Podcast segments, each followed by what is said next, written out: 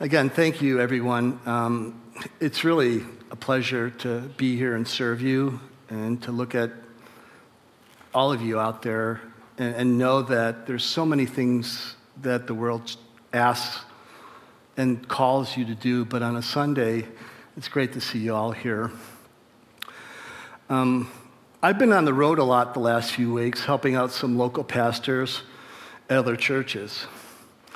It's been a great experience, but no matter how gracious and wonderful the people are, it's always good to be home with you all. I may be a little biased, but you are the best congregation a vicar could have, so thank you.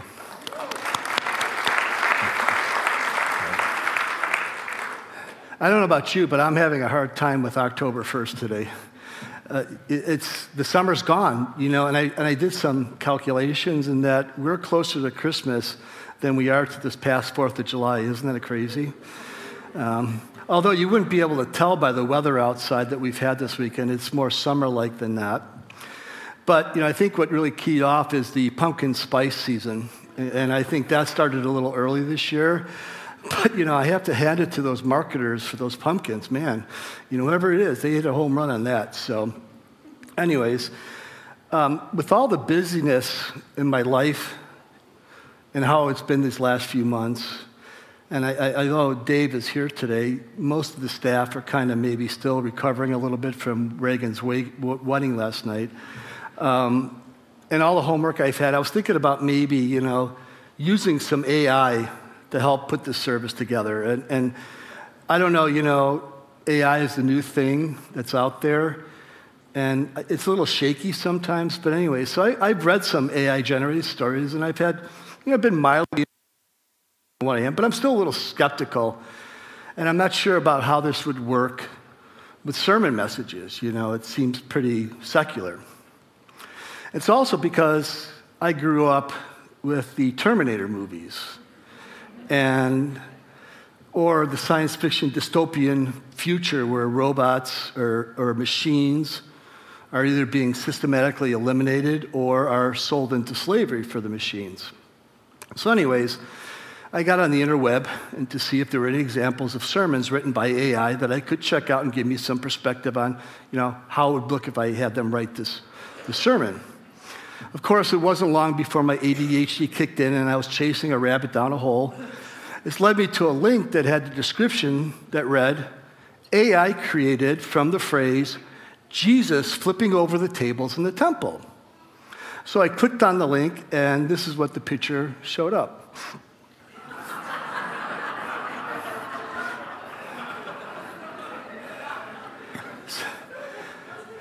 I don't know, you know, missed a little bit, I think. Anyways, so, you know, I'm wondering what the picture would have been like if I added when Jesus flipping over the tables in the temple being judged by the Pharisees.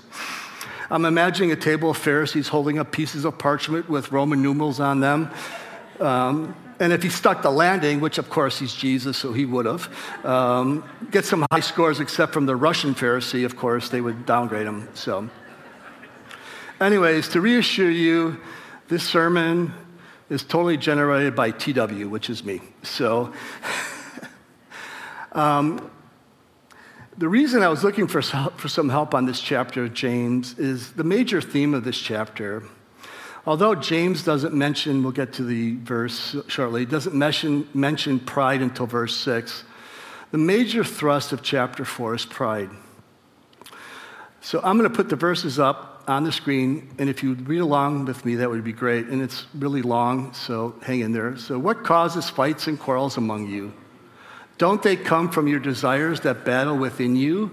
You desire but do not have, so you kill. You covet, but you cannot get what you want. So you quarrel and fight. You don't have because you don't ask God. When you ask, you do not receive because you ask with the wrong motives that you may spend what you get on your pleasures. You adulterous people, don't you know that friendship with the world means enemy with, against God? Therefore, anyone who chooses to be a friend of the world becomes an enemy of God. Or do you think Scripture says without reason that He is jealous, long for the Spirit He has caused to dwell in us? But He gives us more grace. That is why Scripture says God opposes the proud, but shows favor to the humble. Submit yourselves then to God, resist the devil, and he will flee from you. Come near to God, and he will come near to you. Wash your hands, you sinners, purify your hearts, you double minded. Grieve, mourn, and wail. Change your laughter to mourning and your joy to gloom. Humble yourselves before the Lord, and he will lift you up. You know, if you think about it, Lucifer fell because of his pride. Adam and Eve caused the fall of creation by their pride. And they physically walked with God and were all done in by pride. Wasn't it the Pharisees' pride manifested in a distorted righteousness that Jesus challenged them on? David allowed his pride to fester and ended up sleeping with a married woman, Bathsheba. I could go on and on with examples in the Old Testament, but pride has left a wreckage of destroyed lives in its wake throughout the Old Testament. It's no wonder that the sin of pride is what I have struggled with most of my life. And for this reason, I want to start by saying, hello, I'm Todd Wilgos, and I'm a prideaholic. I'm not going to embarrass myself by telling you when the last time I drank from the cup of pride because the time would be measured in minutes rather than days or weeks. Pride has been pride has been the God I've been serving and I've struggled all my life with it. Sometimes I've been successful and other times I failed to subdue it. Pride is insidious if you think about it. It doesn't have to be visible to others while it slowly, silently destroys me. I don't have to go anywhere for a drink or a hit of pride. I could do it anywhere at any time without anyone knowing it, or so I think, but God knows. My intention isn't to demean any form of addiction that people struggle with, but the temptation of living a prideful life is the thing I turn to. Ironically, a person filled with pride would say, if they even acknowledge their pride, that pride would be the worst addiction because a prideful person elevates themselves above others.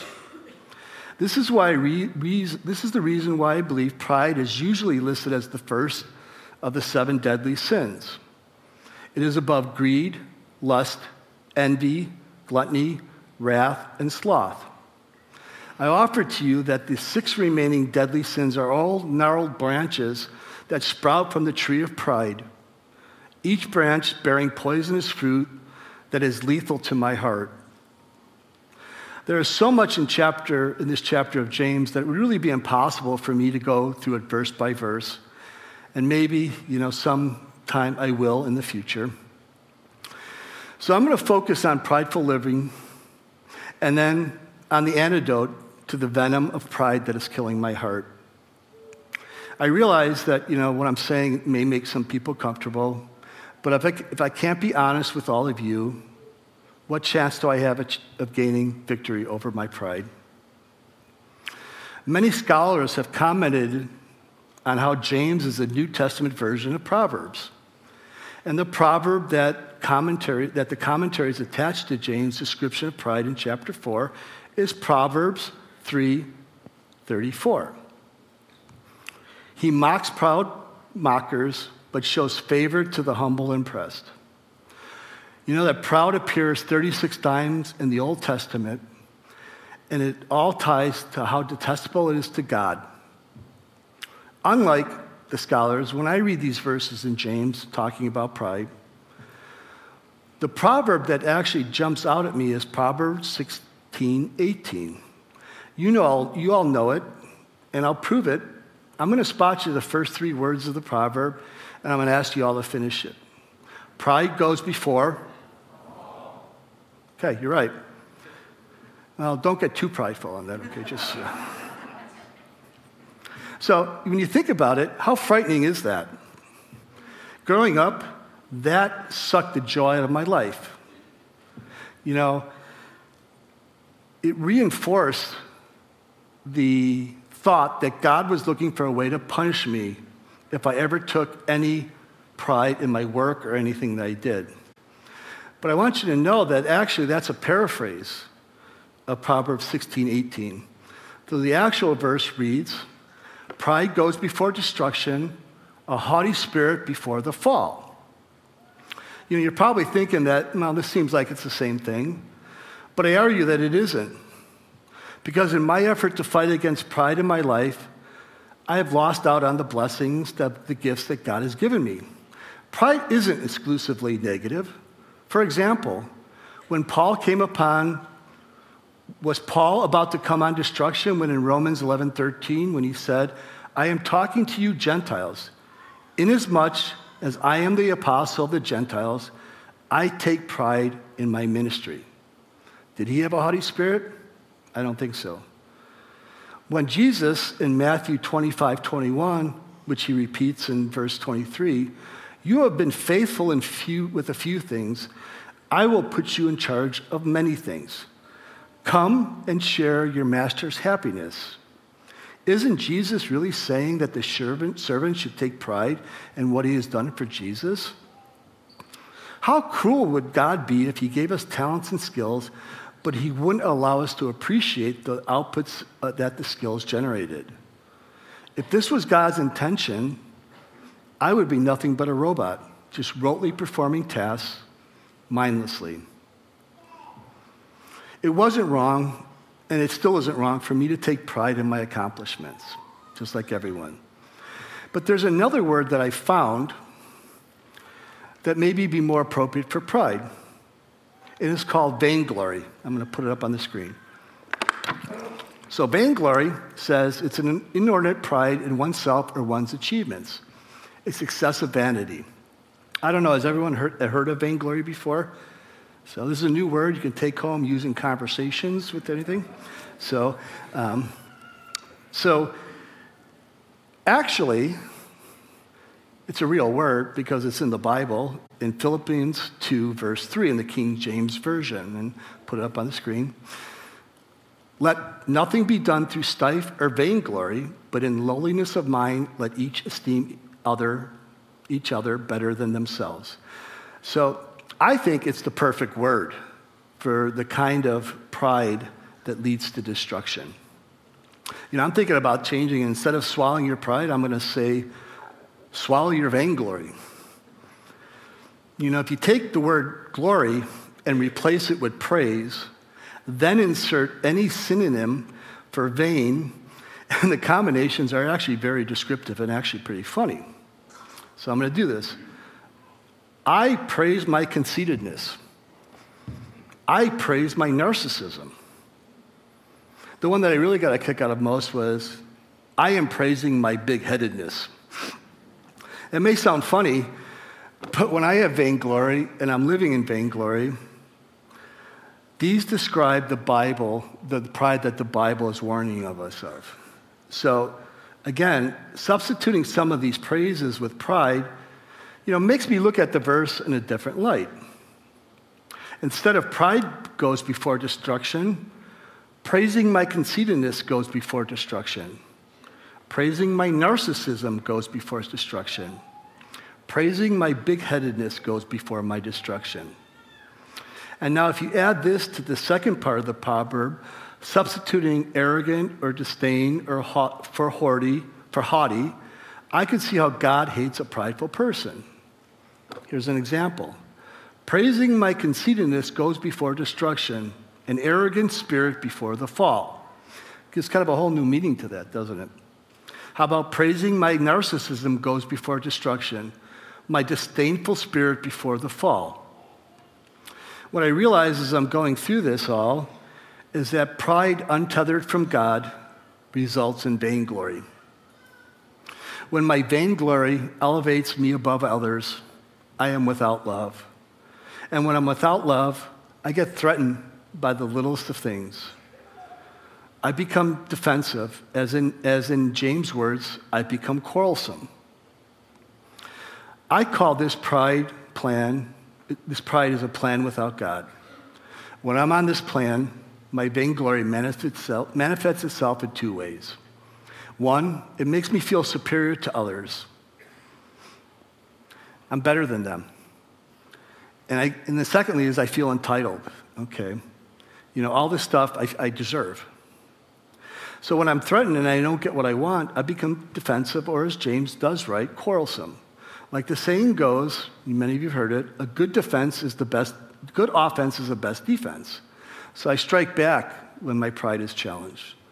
My heart, tainted by vain glory, becomes envious. My request of others and God becomes self centered, and of course, they're not met as James describes. I'm embarrassed to admit, but when my vain, with vainglory pumping through my veins, I attack anyone that dares to knock me off my pedestal that I've placed myself on. I may not physically kill someone, but acting superior or with disdain, disdain towards another person really could be worse than death, if you've ever been on that end of that. When I put my satisfactions and my desires above everything else, I idolize myself. I elevate myself before God. And this leads me into dangerous territory. In this territory, I don't recognize my weaknesses, but I could surely, surely see weaknesses of others and then often use them against them.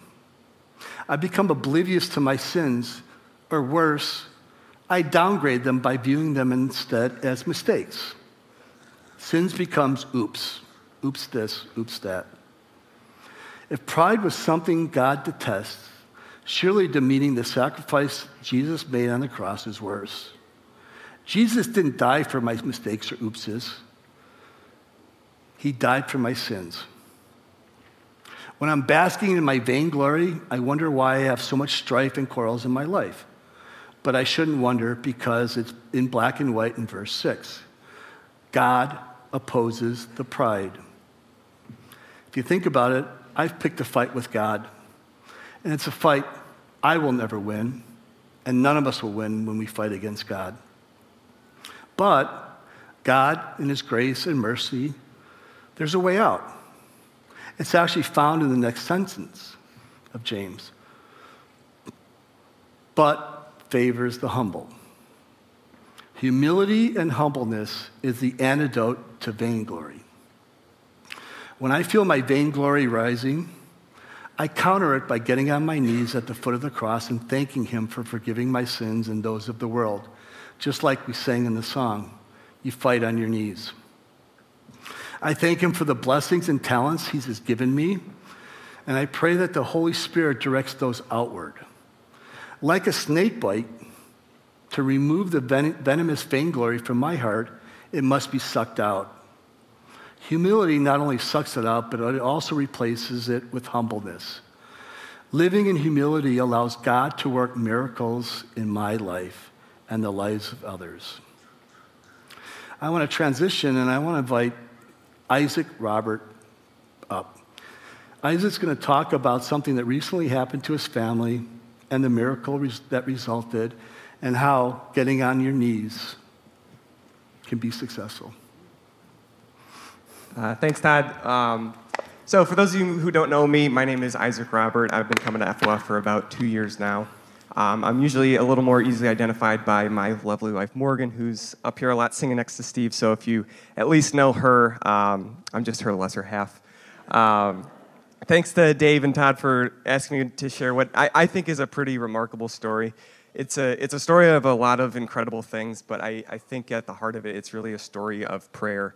Um, and so I, am hoping it might resonate or, or, hit home with some of you, or maybe change the way you think about prayer a little bit, or uh, if, if nothing else, it's maybe just a little more fun to listen to than Dave's announcements. Uh, I thought he wasn't going to be here today, so that's why I added that in. Uh, to give you a little background, I grew up with three brothers my older brother Nathan, younger brother Micah, and youngest brother Luke. Uh, Luke just graduated uh, college in May, so he's been home for the summer uh, preparing to move out to Utah to start his new job. And about two months ago, uh, Luke woke up one Friday morning with a, a fever. He wasn't feeling very well. Um, so my parents took him to the doctor, but it, it, seemed like it was just a flu bug, and so they sent him home, thinking he'd be feeling better in, in the next day or so. Um, by Sunday, though, things had gotten progressively worse, so we went back to the doctor, and uh, they actually admitted him into the hospital to, to start running some tests on him. Uh, by Monday, things had gotten really bad, though. Uh, the test results came back, and, and, he had a staph infection that was causing a, a, vegetation to form on his heart valve, um, which in turn was causing bits of that vegetation to break off and travel up to his brain, which was then causing major issues with his vision and, and cognitive abilities. Uh, he could barely see his hands in front of his face, and when asked what year it was, his response was 2003. Uh, but the good news was that they had finally figured out what was going on with him, so they were able to start him on, on proper antibiotics. And Tuesday, we actually received really good news that um, it seemed like his vision cognitive ability had improved a bit from Monday. Uh, so on Wednesday morning, we were just finishing up some work, getting ready to go to the hospital, visit him, and uh, got a call from my mom. Uh, Luke had gone unresponsive, and the doctor suspected he uh, had suffered a major stroke. Um, they had to put him on a breathing tube, and we needed to get to the hospital as soon as possible. Um, at, at, that point, everything just kind of went numb in my body. I, I, I, didn't know what to do, didn't know what to say, didn't know what to think. Um, we got to the hospital just as my parents were going back to the, talk to the doctors again, so I was kind of just left alone to my thoughts, and I, I not really knowing what to think about. Um, I started to plan what to say at my brother's funeral. Um, and every thought that I had was just about how amazing of a person he was. And as, and as I thought about that, I, my thoughts turned to sort of getting angrier and, and, angrier with God. I couldn't fathom how he could let something like this happen to such a, a kind and generous person. And it was just this like deep, boiling sense of fury. And, and, and it got to the point where I couldn't take it anymore. And I just looked up and screamed out in my mind, Do something. Um, about a minute later, my parents walked in and said Luke was okay. uh, the doctors had done a CT scan and brain showed no signs of stroke. Uh, they didn't know what caused him to go unresponsive, but um, he was okay and stable for the time being. Um, now, let me get one thing straight. I by no means saying that's how you should talk or, or pray to God. In fact, I'm a little ashamed of that moment, but I, am also not going to act like the timing of that was a coincidence because it wasn't. Uh, in my time of, of greatest need, God was reaching out and saying, Hey, chill.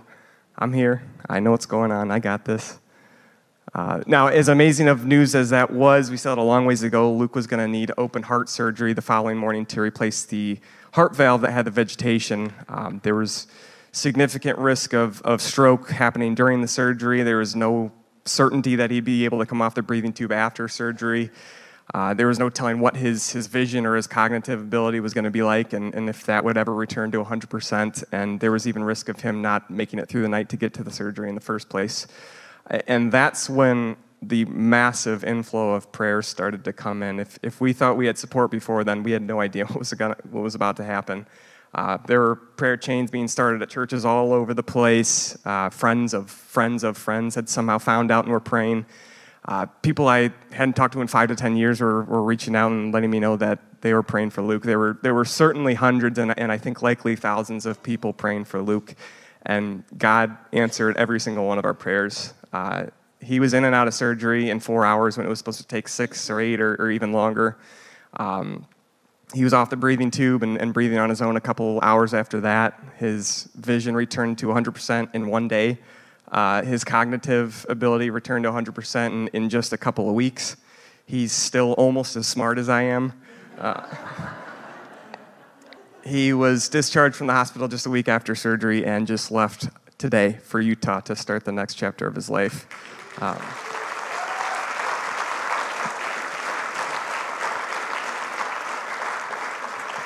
So, what am I hoping you all can learn from this story? Well, uh, for one thing, based on the amount of sport Luke got, he's clearly the favorite amongst the Robert siblings.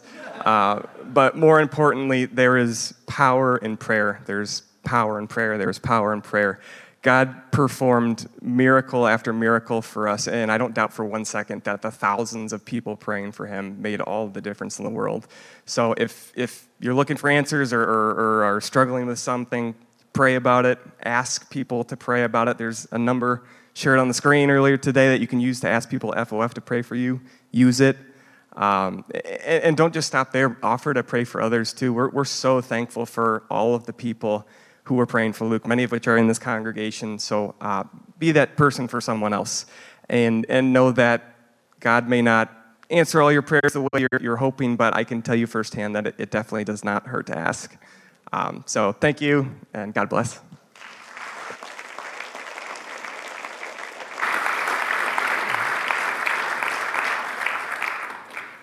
Thanks, Isaac. That was uh, amazing. And I think we have a new person to read the announcements. What do you think?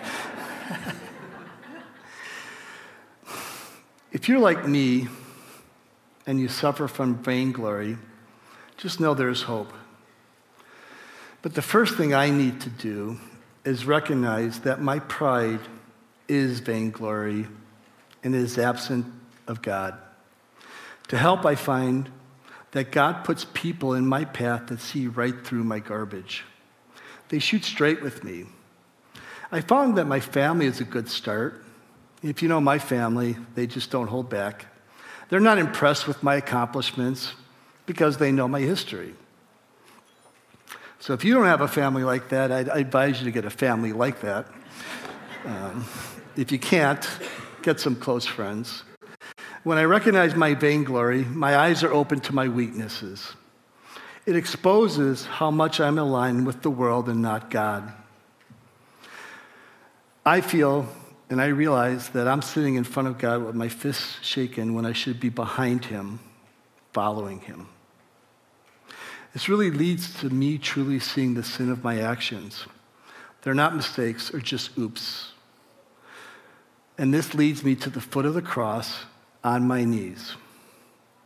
Like any addiction, I'll never be cured of my vainglory. But the more I humble myself to the Lord, the less pride controls my life. Each morning when I get up, I have to drown of my sin of pride, being reborn with thankfulness in His gift, which drops me to my knees. In the verse we read, it's true. If I humble myself before the Lord, I won't have to lift myself up. God will. Bow in prayer. Thank you, Lord. You are a great and awesome God. Even in my pride and vainglory, you love and draw near to me.